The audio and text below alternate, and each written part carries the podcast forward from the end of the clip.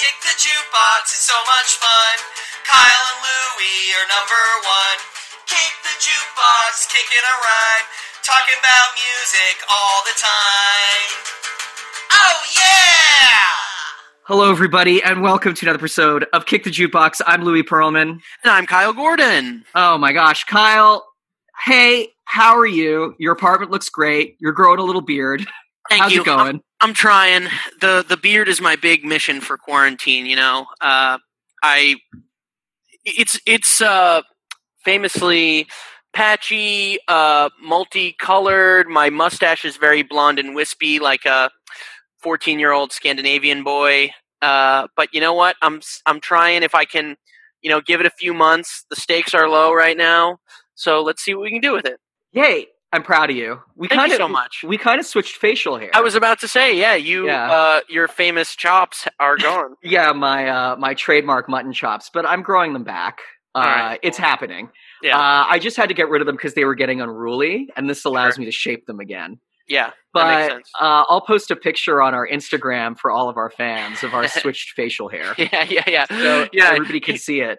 right. You, you, you gave me your facial hair, and I uh, allocated them, allocated it across my face in the least efficient uh, and least appealing way possible. Yeah, in like a thin and Yeah, yeah, like, Yeah, I spread my troops too thin. yeah, totally. It's almost like you sort of like were painting it on, but you had to mix your paint with like a little too much water. right, right, right. and also it's like it's blonde my my mustache and like my soul patch is bright blonde so Mhm. in like on camera and like from far away it looks as though i don't have any facial hair there so if you look at me it looks like just i have like a disgusting like neck beard slash um what's it called uh what's this called when you just have um Oh, chin strap. chin strap yeah Yeah, it's like a neck beard without the neck beard. Yeah, it's like Yeah, yeah, it's because neck you beard don't- chin strap combo. You don't have a neck beard going on right now, really. A little bit. Yeah, a little bit. That's not really a neck beard. A neck beard Yeah. is literally Yeah. on your neck. That's That's, a That's true. That's, that's true. a different reassuring. thing. That's It is, and we need reassuring things in this Yeah. in this time right now of uncertainty. Um, here's a question that feel free to be like, oh, I need some time to think about this. Has there been anything you've been listening to this week, music wise, that like has just been nice for you or of comfort to you right now? Yes, definitely. Um, the um, I so we the last episode we did uh we did a Sade episode. Yeah, which was really that- fun. Yeah, really fun. And af- after that, so we sh- kind of to connect A to Z. Uh, you know, the genre that she's often been considered as kind of part of the Quiet Soul, uh, Quiet Storm, excuse me, um, genre, and then that genre is named after one of my favorite uh, sort of R and B records of the '70s, Smokey Robinson's "A Quiet Storm," and then I've been listening to that, and then that kind of got me into you know the algorithm pushed me towards Minnie Riperton's Adventures in Paradise because That's think- a great album. I like that album. yeah, I had never really heard it before. So I have Perfect Angel, and everyone's heard Perfect Angel, but Adventures in Paradise is amazing. Yeah. So that's been my big fun like discovery, uh, like put it on repeat album for this week, That's awesome. and it's very soothing album too. yeah, yeah, and like kind of dreamlike and Yes. Yeah, she's she's interesting, and the people that she worked with are interesting. We should maybe do an episode on her Hell yeah. at some point. Yeah, yeah. um, I have uh, yeah, I have um Perfect Angel on vinyl, but that's kind I before Adventures in Paradise I hadn't really listened to much else of hers. mhm, Unfortunately, sure. she didn't live very long, so we didn't get enough music from her, but yeah, we didn't get a, we didn't get a lot of Minnie Riperton, but what we got is of a very high quality. exactly right. Cool. Oh, what about you? Well, you know, we're going to do a whole episode about this in the next little while, but we lost Adam Schlesinger this week. yeah, yeah, yeah. Uh, and I've been doing a lot of listening to Fountains of Wayne alone and Mhm. crying. yeah, Uh, Yeah. And he's he was the primary songwriter for this band Fountains of Wayne, who I really liked. Who were sort of a early two thousands power pop Yep. group, Mhm. and then also had just a prolific career. He wrote the music for the movie That Thing You Do. Uh, oh my god, one of my favorite movies of all time. He produced the new Monkees record, Good Times, Yep. which is which we've talked about we have talked about it a little bit. We've on the talked show, about the the Christmas album that he produced, album, the right, Monkees right, Christmas album that he also produced.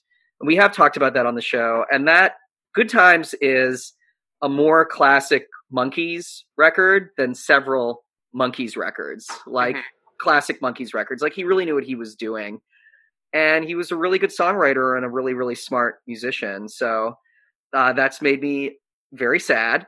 But speaking of the Monkees, yesterday, April 3rd, they released a new live album that is a recording of their tour from last year.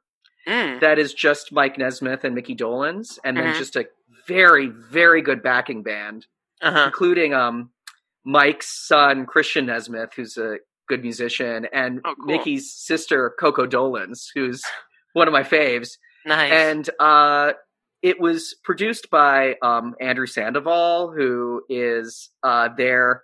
Uh, who actually, Kyle, you've met before? yes, You met him at a record the fair. record fair. Yeah. Yeah, he's uh, he's the Monkees tour manager and a really Mhm. wonderful producer. And in my opinion, it's a career highlight. I think that the album recontextualizes their songs in a very, very sort of classic, big, modern way.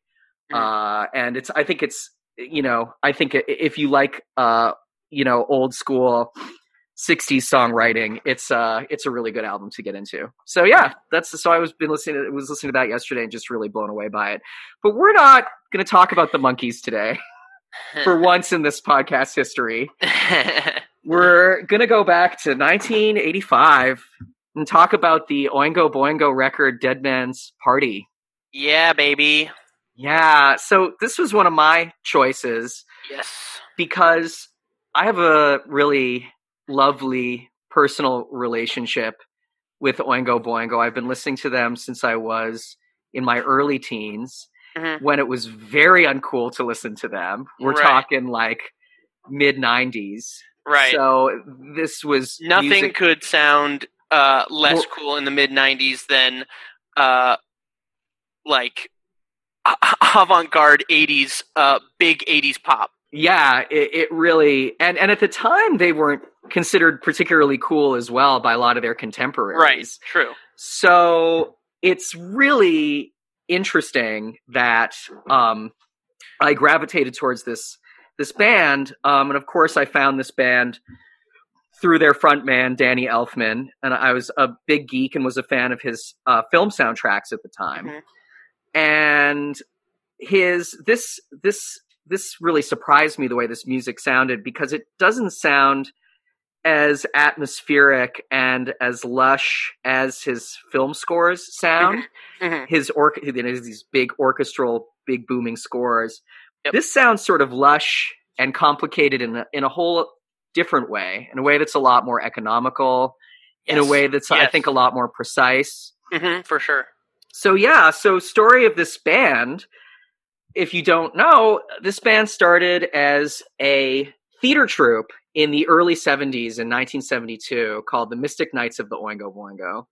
They were actually named after a um, a plot element of an Amos and Andy episode where Amos and Andy formed a club called uh, the Mystic Knights of the Sea so that's where this comes from. The name comes from. Founded by Danny Elfman's big brother, Richard Elfman.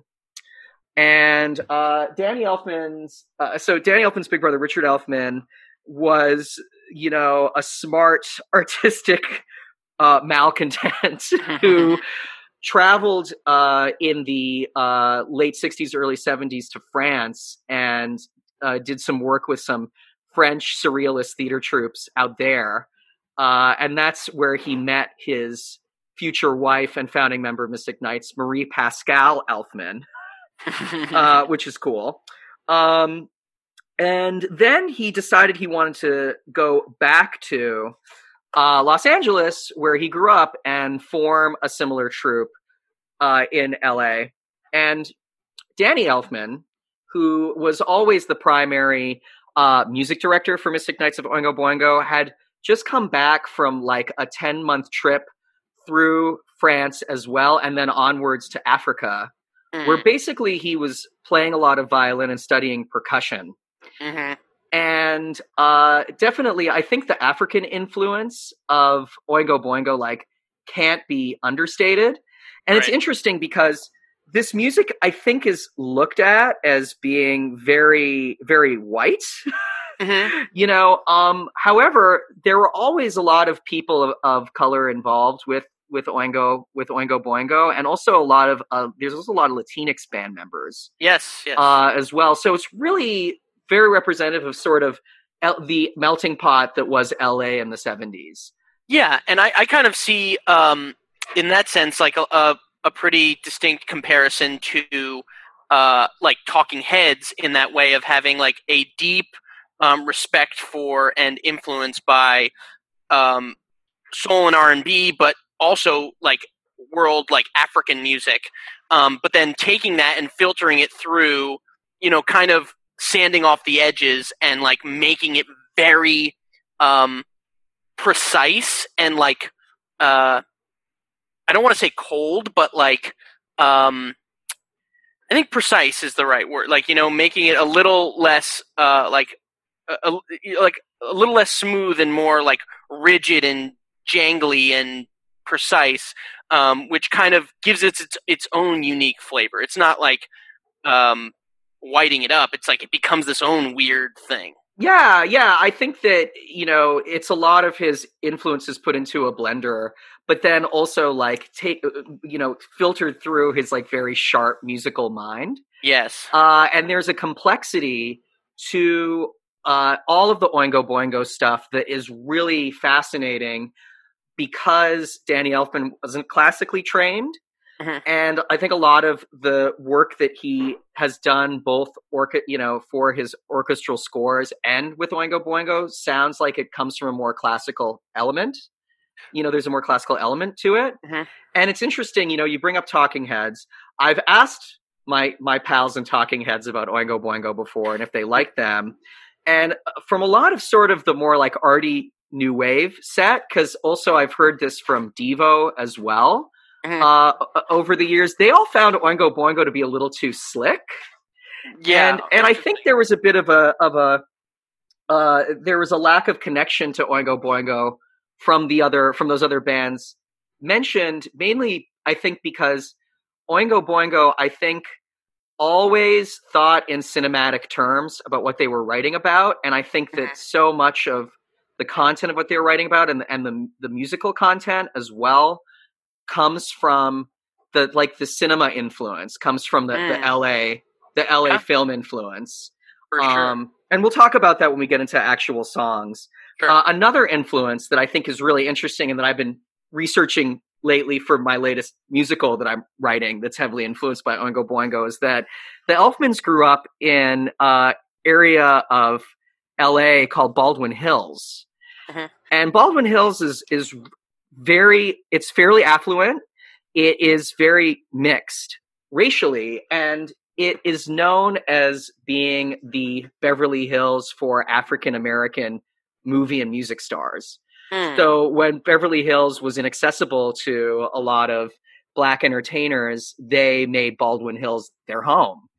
S- And I think that there's a lot of soul and Motown influence, specifically, I think in this record as well. And it's something I want to I want to talk about too. Mm. Uh, I think that that's always been underlying a lot of Oingo Boingo's best work is is you know Danny Elfman's love of of soul and like good big uh like 60s pop arrangements. Although Yeah. at the time Elfman would have described himself as being quite anti 60s he he felt a lot of the other bands at the time uh that were bands uh were his contemporaries like the Go-Go's or X Mhm. uh, owed a lot to 60s music. And Danny Elfman said that he liked those bands, but that he didn't want to retread something that he felt was somewhat morally bankrupt. Hmm. that was sort of sort of early interviews with him. He said that kind of stuff, which I think is interesting. Um, yeah, so at this point in the band's history, they had recorded three albums for the uh, IRS A&M label. Yep. And those albums were a little more rock oriented. Yeah. and uh, they were different, but you can kind of hear it kind of fit in more with the IRS sound sound there. for sure and and very um punchy horn arrangements which were all due to steve bartek who Yeah. is a uh, danny elfman's right hand man in this band And a crazy good guitar player. My Great- God, it's wonderful yeah, Yeah. one of one of one of rock's best guitar players steve Yeah. bartek and got his start uh playing flute and writing some songs for strawberry alarm clock really. Yes, the 60s psychedelic band when he was in his teens and he was in high school. Wow. Um, yeah, which is which is pretty interesting. And uh, Steve Bartek still works with Danny Elfman and basically is his orchestrator, right. which is which is interesting. Mhm. Uh, yeah, so they had a bit more of a rock sound and definitely a bit more of like a influence by you know I'd say Madness or XTC, kind of like sharp pop horn sound for those early records Right. and then they moved to uh, they moved to MCA Records, which is and this was their first album under MCA. But Danny Elfman actually released a transitional solo record that is called So Dash Low Solo, uh, which has every member of Oingo Boingo playing on it as session musicians Right. but he wanted to release it under his own name specifically so that he could uh, experiment a little more and not uh, have fans expect another Oingo Boingo record. Yeah, I think also it, I read something about like con, you know, because Yes. that was the transitional to help ease their way off of IRS and onto MCA. Yeah, it was uh, it was it was a contractual it was a contractual move as well. Mhm. Yeah, and that has some of Danny Elfman's best songs on it. Uh, Mhm. so really, by the time that Dead Man's Party comes around, they clearly wanted to make a more commercial dance record. Mm-hmm. And then they kind of inadvertently did Yeah. like because they never had a, a successful they never had a, a successful career that was very big outside of the la california area and but they even were- comparatively, this I mean, this is a big album, but like, you know, it only ever went gold, and that was the biggest seller they ever had. You know. yes yeah and they they were very well loved as a live band and as a halloween band you know, uh, which makes No. sense, and, and we'll get into that because of their definitely the content of their songs. It lends itself to that holiday. Um, so they're very well loved locally, but they never really became, uh, you know, a successful band outside of that, and they didn't tour a lot. They didn't play a lot outside of Los Angeles, the and the the California area. Um, however, there is a very very good concert from around this time on YouTube. If you're interested in them live at this time, that was at the Ritz in New York, which was one of the only times that they played. It's from 1986. It's one of the only times they played in, in our area. Um, yeah. So uh, they they wanted to write stuff that was a little sharper, a little more dance oriented. The tracks on this album, some of them are quite long, Mhm. longer than traditional pop songs, you know, up to six and seven minutes in length, and we'll talk Mhm. about that. Mhm. Um, let's get into your song, Kyle, because this song, I would say, actually has a little more in similar with their earlier work, which which I want to talk about, but is still so squarely on this album. Yeah. So this is same man I was before. Uh, let's give it a little bit of a listen.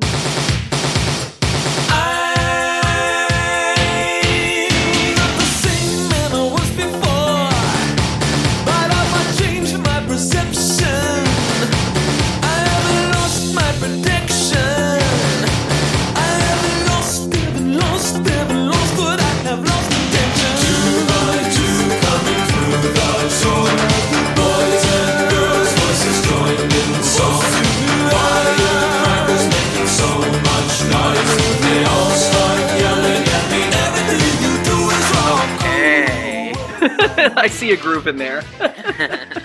so, what drew you to, to talk about this one? I'm interested. Yeah, so um, listening to this, uh, and I'm interested. I mean, you would know better than I do. I kind of, from their early catalog, I mostly just know the singles that and the videos that freaked me out uh, when I was watching VH1 Classic as a kid. Yeah, directed by Danny's brother Richard Elfman. Oh my god, it Yeah. was so scary. This, this Oingo Boingo really made me uncomfortable as a kid. I'm not, I'm not gonna lie. Uh, let, let, let's let's unpack that for a second. What Yeah. what made you uncomfortable about them? their music videos. I was, uh, uh, uh, uh, and Danny Elfman is a weird looking man, and his, uh, and now I can appreciate, um, his performance style because I think I actually kind of do a lot of the same thing when I, I perform with like creepy, huge, um, very excessive facial gestures and Yes. neck straining. yes. Um, uh, but like when I was a kid, it freaked me the fuck out, and uh, specifically um, the videos for, I mean, uh, uh, little girls. Yeah, so and- creepy. Yeah, so creepy, famously creepy, and Private Life would always come on E- VH1 Classic, and it really like scared me. Um, Yes, very. they were very into aesthetically like a German expressionist aesthetic. yeah, with big shadows, huge shadows. Huge shadows, angular sets, cardboard sets, Yeah, uh, or, or sets that are, which is definitely something that I've my aesthetic borrows from them, in that lots of flat set work, which yeah, keeps coming back in the creative projects that I do. Um, I made Yeah. a I made a student film when I was uh, in film school that used uh, flat sets, and then my musical I just finished Yeah. was very intentionally uh, used all flat sets as well. yeah, yeah. It's it now. I can appreciate it and think it's cool. Um, and also, not to before I want to talk about the song, but um, specifically, also, I think what they did on this album too is they took their overt and unambiguous creepiness Yes. that they had at the beginning and made it like campy and fun on this album. Sure. That's why it was accessible because it's still a weird as fuck album, Yes. even though it's like their ver- it's their version of like a pop. Their version of like pop accessibility is still freaky as fuck. Um, but uh, yeah, I think they did like they they turned their like creepiness into like something that was more palatable. Um, but this song kind of um, spoke to me because it's a da- the whole thing's a dance. Uh, it's has a very dancey vibe, but I this one is like oh this is a disco song hmm and um, I love that like hard pulsating disco bass. It Mhm. still has that weird '80s like, and specifically Oingo Boingo like bounciness that Mhm. bass. Um, but it's still like a a hard driving um, bass synth that is like right in the front. Um, and also just like the that that disco sound, I thought it sounded like really modern. Like, well, modern in that like it reminded me of like mid 2000s like synth pop that I grew up listening to in high school, like The Knife or Le Tigre or LCD Yes. System. And I was like, wow, this was really, really forward thinking, this song. Even though it might not have fit perfectly with the rest of the album. I mean, it does, but it kind of stood out to me as being like, whoa. I do think it's forward thinking. I agree with that. Uh, it's interesting. I think that this band at the time wasn't well regarded as a synth pop dance band. Mhm. Uh, there's a lot of reviews from this time of Oingo Boingo and specifically of this album that are basically like what they're doing is nothing that New Order and Devo aren't doing better. Specifically, is sort of who they talk about. Right. Uh, however, it is written from a really different perspective, and there's an accessibility. Yeah, specifically, I'd say to the synth line in this song that is Mhm. very, you know, that that influence is uh, very apparent in bands like The Knife or Mhm. like Le Tigre for Mhm. sure, who definitely grew up listening to this because they were weird kids. Right. But also, I, mean? think the vocal Outsiders. melody and you know all of I think it it really I I listened to it and I was like, this could be the knife. Mm-hmm. No, I think that's I think that's I think that's true. And then lyrically, Yeah. this is another you know I, I think that elfman has always thought in cinematic terms and Mhm. thinks quite visually Yeah. for a lot of his songs not all of them but this one for sure the chorus uh you know two by two walking through the sand uh boys and girls uh, you know voices joined in song um Mhm. Well, it kind of had like this like uh, Eastern Bloc, like because it's also sung like "Dum, dum, dum, coming to by do. So it's like yeah, it's it, it's sort uh, of a chanting. Yeah. yeah, it reminds me of like, but I think a lot of band. It reminds me of um, that uh, Pet Shop Boys uh, sound. Um, what's the the one that they took from the Village People? Um, Go West. Go yeah, We've talked yeah. about on the show before, young yes, man. right, exactly, yeah. So I think there was like a fun use of that, like, uh, campy allusion to like um Soviet Eastern Bloc propaganda. Like, and you have the image of like an infinite number of like children walking two by two. Yeah, absolutely. And you know, the their the Elfman's roots are Eastern European. Mhm. Um, you know, the, his family they Jews, baby. Mhm, Yeah, they were Jews. Uh, his grandparents were were immigrants who settled in the LA area, and that's another musical influence that I think is uh, throughout Danny Elfman's career, but definitely with his Oingo Boingo work as well. Is there's a lot of like klezmer and Eastern European folk influences. Hmm. You know, on this album, for sure, the song "No One Lives Forever" is basically like a modified version of like a like a traditional sounding sort of klezmer jam. Yeah, I yeah, it's like swing, like early twentieth century klezmer. Yeah, for sure. Yeah, yeah, and they and they also were hugely influenced by like 20s and 30s hot jazz Yeah, uh, as well. You know, Cab Calloway. There's all the Mystic Knights material is basically Cab Calloway covers, and they do a hell of a good job of all that stuff. Um, Sure. This is a great time to bring up that there's a movie that's available on. I know like, we never got to watch it, but we'll, well, we'll, it. we'll watch it. We'll Yeah. watch it at some point. Yeah, and I've seen it many, many, many times. Uh, that's called Forbidden Zone. That's basically Richard Elfman's attempt to capture what Mystic Knights was doing at the time because he was aware that Mystic Knights was dissolving and basically reforming as a rock band at the time. So he made this wonderfully surreal and beautiful and funny movie uh, called Forbidden Zone, which you can stream on Night Flight Plus. Yeah, thank you, Yeah. Louis, for your password. Yeah, and everybody right now, while they're in and have a lot more time to be watching stuff, should be subscribing to Night Flight Plus. Yeah. It's very kick the jukebox endorsed. Oh my god, big time. Yeah, big time. Yeah. Um there's also like with this song just before we move on, uh there's that wonderful part of it at the end where you know Danny Elfman is talking about how there's a voice inside his head that's saying everything you do is wrong hmm Everything you do he was wrong. Yeah, which is like I, I've always thought he writes from a very like cynical and frank place Mm. in in his writing, uh, and also that he himself sort of feels somewhat alienated, Mhm. which uh, as a teenager really spoke to me, Mm. which which we'll get into. And then he modifies the last time that's sung, and it's sung by like these wonderful like female soul singer backups. Mhm.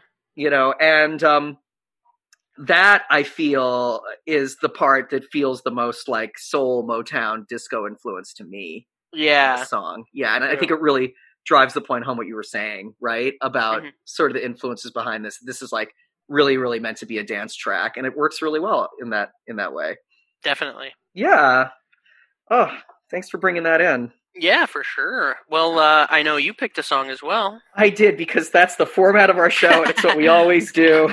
So, uh, this is a track that is another sort of lesser known album track from this this album. Uh, it's called "Thought I Heard Somebody Cry." Uh, let's listen to a little bit of "Thought I Heard Somebody Cry." Oh, sorry, it's sorry, it's called "Heard Somebody Cry." The lyric is "Thought I Heard Somebody Cry." Uh, let's listen to a little bit of it.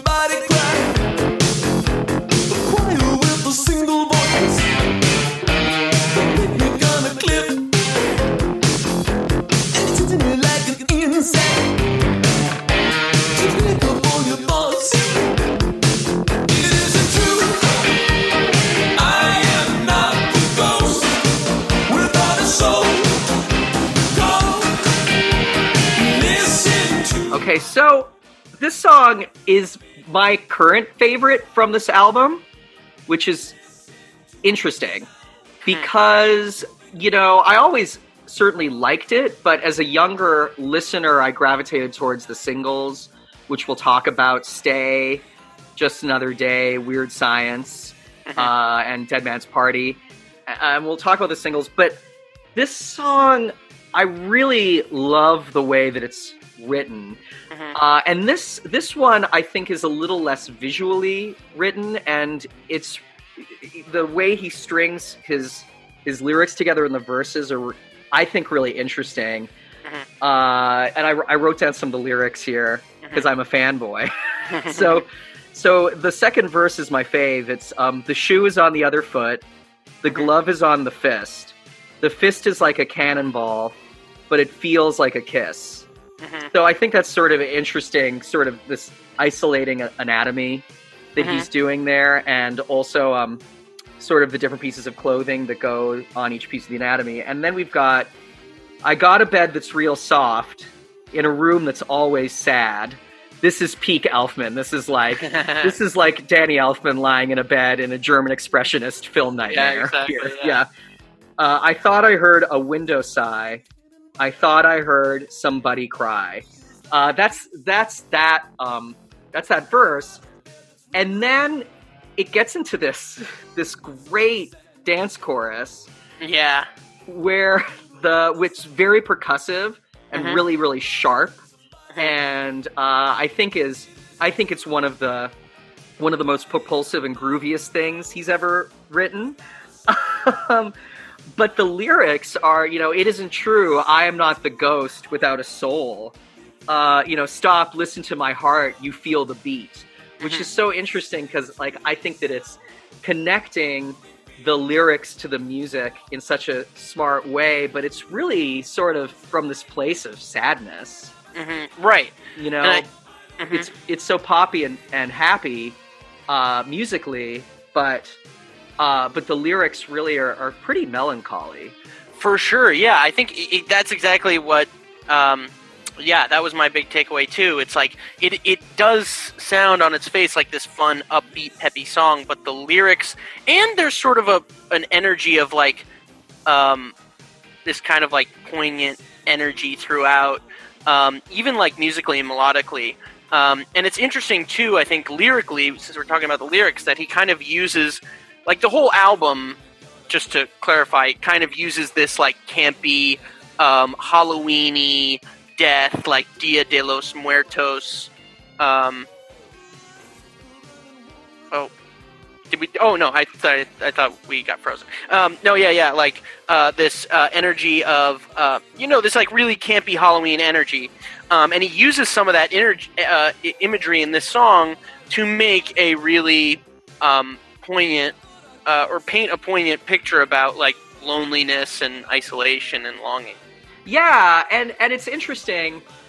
I totally understand why people would think that their work and he and and what he was doing songwriting wise could veer into sort of the the you know the the under the umbrella of camp Mhm. you know but i gotta say as uh alienated teenager hmm who you know was riding the bus out to rural Alberta every day, listening to this and other Oingo Boingo albums on his Discman, looking out over the Canadian prairie, the snowy Canadian prairie, and thinking, "There's only one person that's ever going to do this, and it's me." Uh-huh. you know this his lyrics and and the content uh hit me in a way that i think are beyond sort of the the world of artifice Mhm. uh you know and and the reason why i think they work so well for me is that i grew up watching a lot of old monster movies and science fiction movies Mhm. just like danny elfman did and he sort of used those tropes in a way to explore some really human human feelings yeah. um you know and feelings that sort of bind all of us but in a way that a, a teenager like me could understand you know for sure. No, I hear that. yeah you know and de- definitely that lyric i am not the ghost without a soul Mhm. you know and then at the end as well the the sting on this song i think is really good lyric writing um you know the the final line of it is i thought i heard somebody cry which we've heard during the entire song uh repeatedly but then the final line is somebody might be me Mhm. you know and it's like sort of connecting it the, this sort of weird displacement where you know maybe you're you're sort of viewing your emotions from somewhere else but you know maybe it's been about you feeling alone all along you know Yeah. so yeah um sure. yeah yeah you know um but that being said it's still like so fucking danceable right Yeah. like like it definitely is meant to to get you up off out of your chair and groove you know Yeah, I mean this whole um, record, uh, it has this creepiness, it has this poignancy, it has this depth. But at the end of the day, as many great dance records should be, um, or uh, all of that being said, you know, a great dance records combine all of that with just you know get you up on your feet and having a blast. But I do. I think for me, and I don't know if this is for you too. I think it it might be. I do kind of like the thinky dance stuff the best. Yes, that's what I was saying. Right. Exactly. Right? Yeah, you know, I do like this a little more than just traditional dance music where the lyrics are just a little more kind of uh, you know, they're a little less obscure. But I would argue that a lot of the disco that we like does fall into this category of being a little more thinky. Because sure. if you're really listening to the lyrics, a lot of them are also speaking to a real, you know, deep human condition, you know? Sure. Yeah, you know, like our episode about Aqua. Yeah. Yeah. Definitely. Although Yeah, they- Aqua Aqua's a little a little different, but yeah. Yeah, we're not we're we're not um, discriminating against or excluding the less thinky. Yeah, yeah. I, I. Wouldn't I wouldn't go so far to call Aqua thinky. I'm not Yeah. going to do that. I'm sorry. I love them so much, but I wouldn't Yeah. be like, yeah, I really have a good think when I listen to Aquarium, you know. Yeah. But I do have a good think when I listen to uh, Dead Man's Party, and have been, you know, it, it always brings up something interesting, uh, content wise, despite the fact that I've been listening to this album now for like, you know, really about 25 years of my life or so. Yeah. yeah. For sure. So yeah, so uh our the last song that we're going to talk about today when it comes to uh this album is uh their third single, which is the title track, Dead Man's Party. It's their third single from the album. The other two singles before this were Weird Science, Mhm. which was written for the John Hughes film of the same name Yes. a lot of these songs, that's a lot of the way Danny writes, and Weird Science is uh, one of those songs, was written in his car driving, you know, through to his home uh, in in the uh, Topanga Canyon uh, of the LA area, and apparently, you know, in research, I learned this, and this doesn't surprise me. He wrote all of Batman, the Batman score, the main Batman theme, on a plane really? and he felt embarrassed about singing into a tape recorder so he kept going to the bathroom uh, and the stewardesses were worried about him. And he was like no i'm fine. And they were like why do you keep going to the bathroom every 10 minutes? It's because uh, and then he just had snippets of it and was they played the beatles song yesterday when they landed. And he was like, "Oh, I really hope this recorded because otherwise I'm going to lose all of this because now yesterday's just stuck in my head." Like, so that's sort of the sort of writer he is, and a lot of these songs I think were written like in transit. I Mm. think that's sort of how he does a lot of his work, which I think is really. Uh, it, there's a it, it lends the songs to a certain type of feeling. Mhm. Um, so yeah, so Weird Science, uh, which he feels is not representative of the rest of the band's style. I was gonna say he. Anytime I've heard him talk about this song in any way, he is um, he's not too thrilled.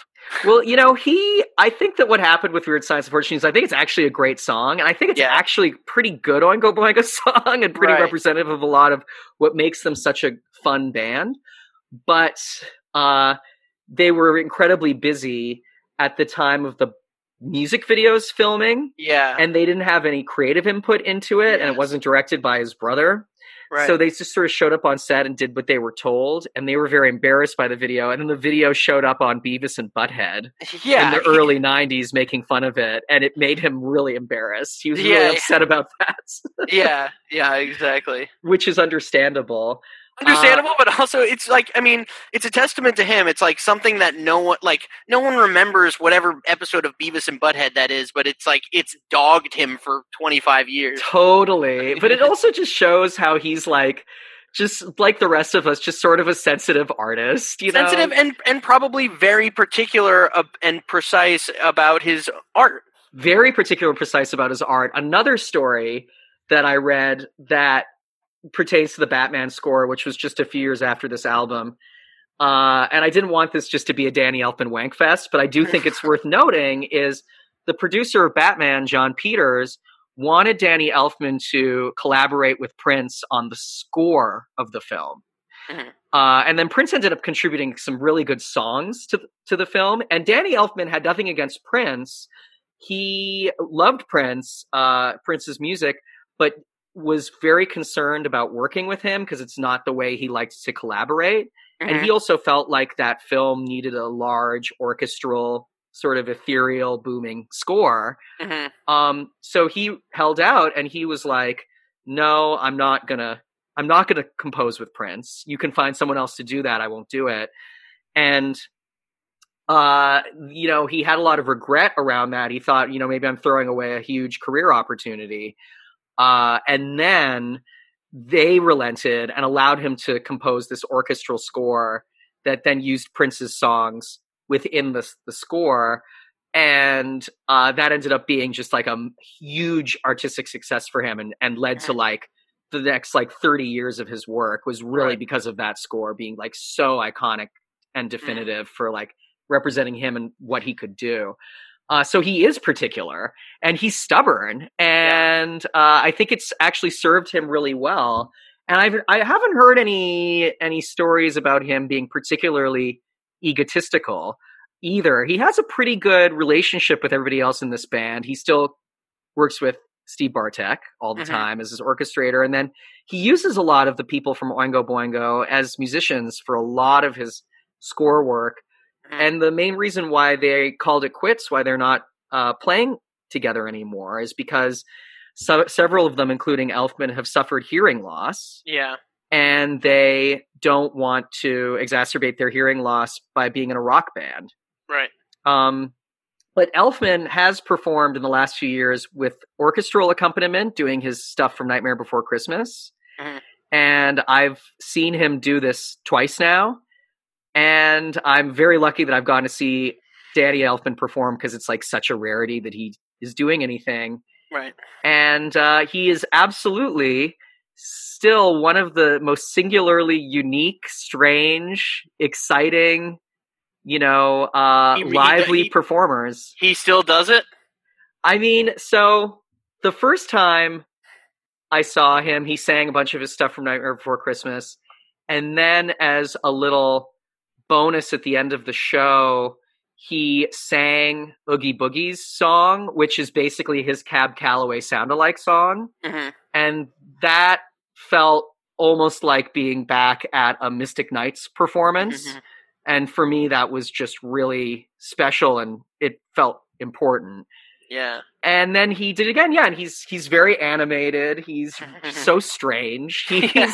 clearly having such a great time as Right. well uh, and after a hollywood bowl performance nightmare before christmas a few years ago uh, he played dead man's party for the first time with steve bartek with an Oh, really? orchestra for Oh, the first time in 20 years 20 years to the day that's cool since they had last performed it so let's talk about this song it is a halloween classic yes for sure Uh, it is. Um, it's Oingo Boingo at their spooky best, right?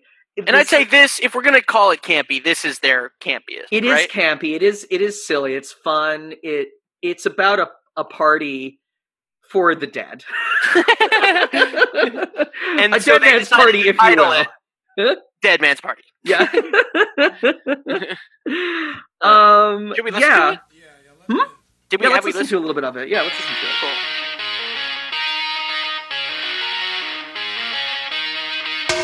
I'm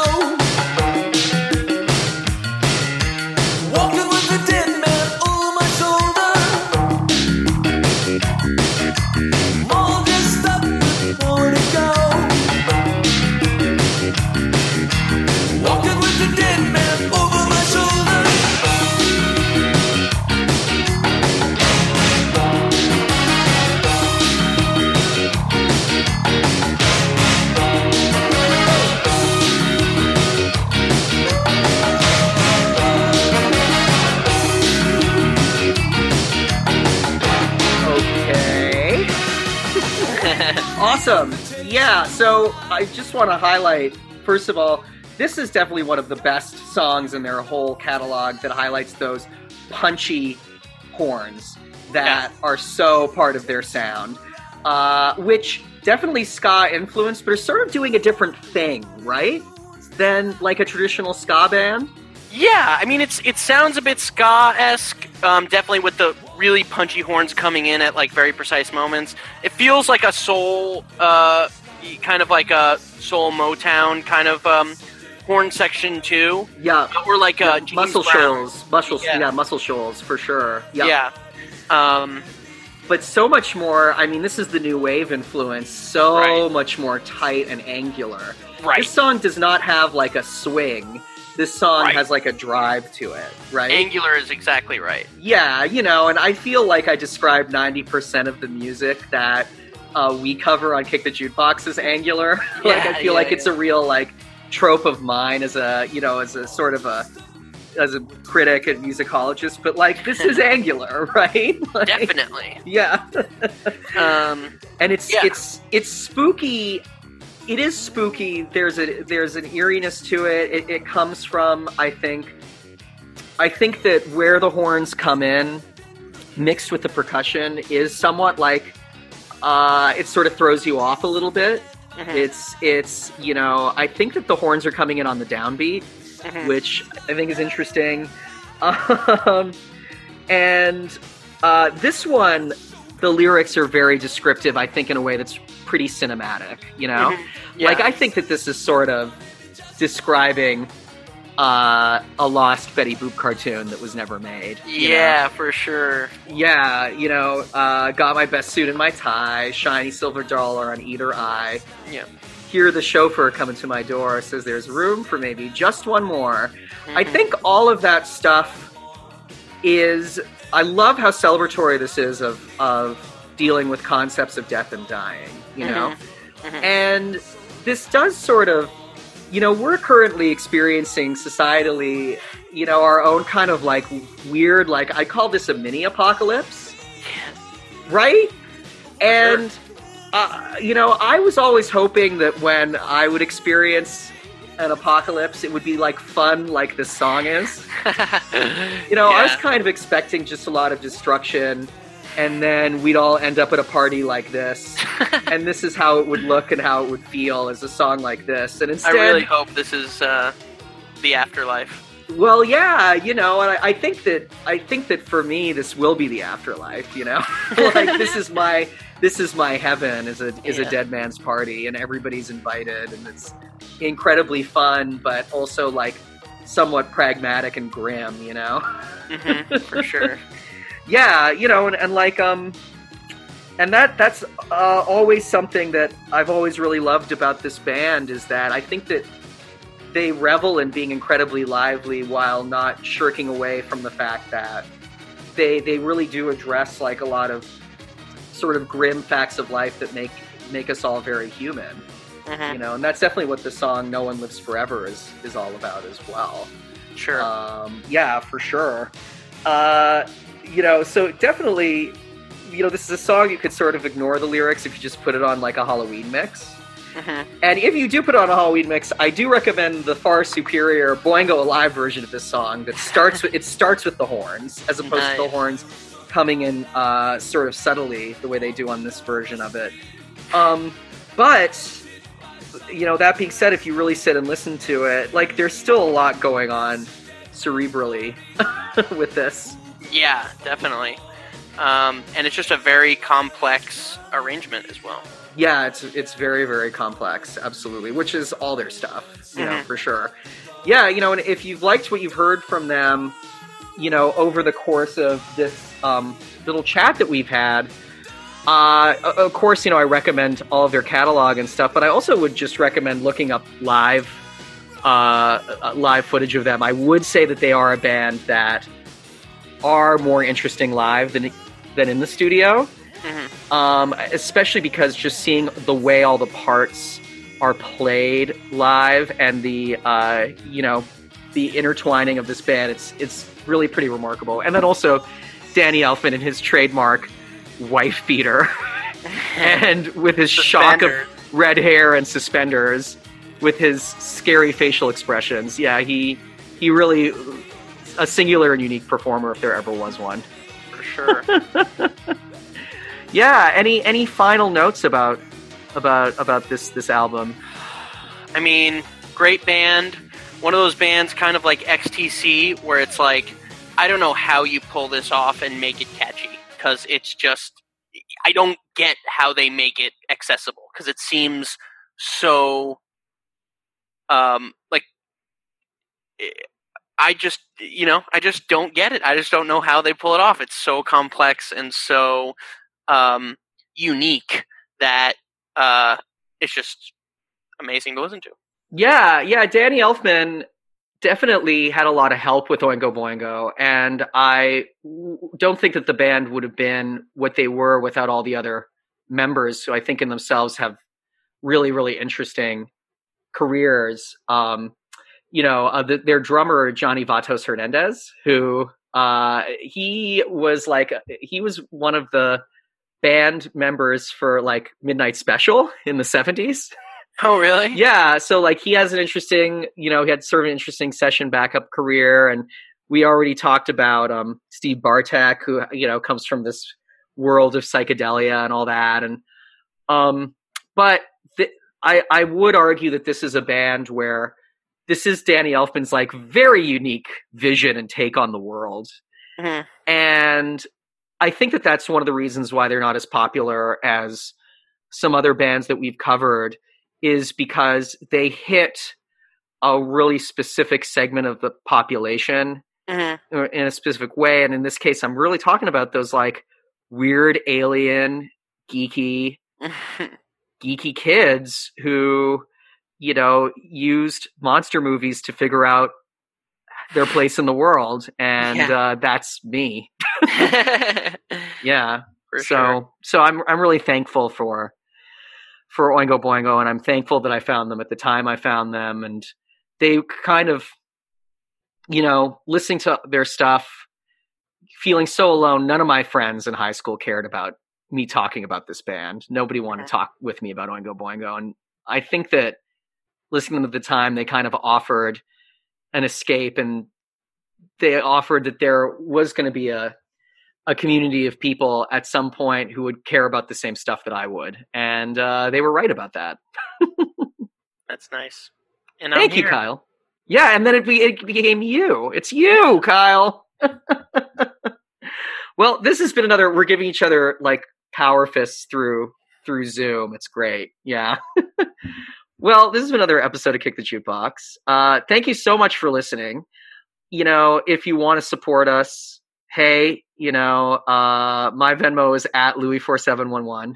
Kyle, your Venmo, it's uh It's Kyle Dash Gordon Dash Two. yeah, that's right. And you know, right now, throw us a few bucks. It'll just help with like the hosting of this and oh yeah. uh, the fact that we're working on it. And uh, you know, follow us on social media. We have a brand new website, www.kickthejukebox.com. You can find all our old episodes there and information about us, and you can get in touch with us that way. Uh, some friends of mine actually have been requesting albums for us to cover. So Kyle, we'll yeah, talk we should about definitely that. start taking uh, recommendations. Yeah, so if there's anything you want us to cover, or if you want to come on and guest with us and talk about an album you really love, you Mhm. know, we're all ears.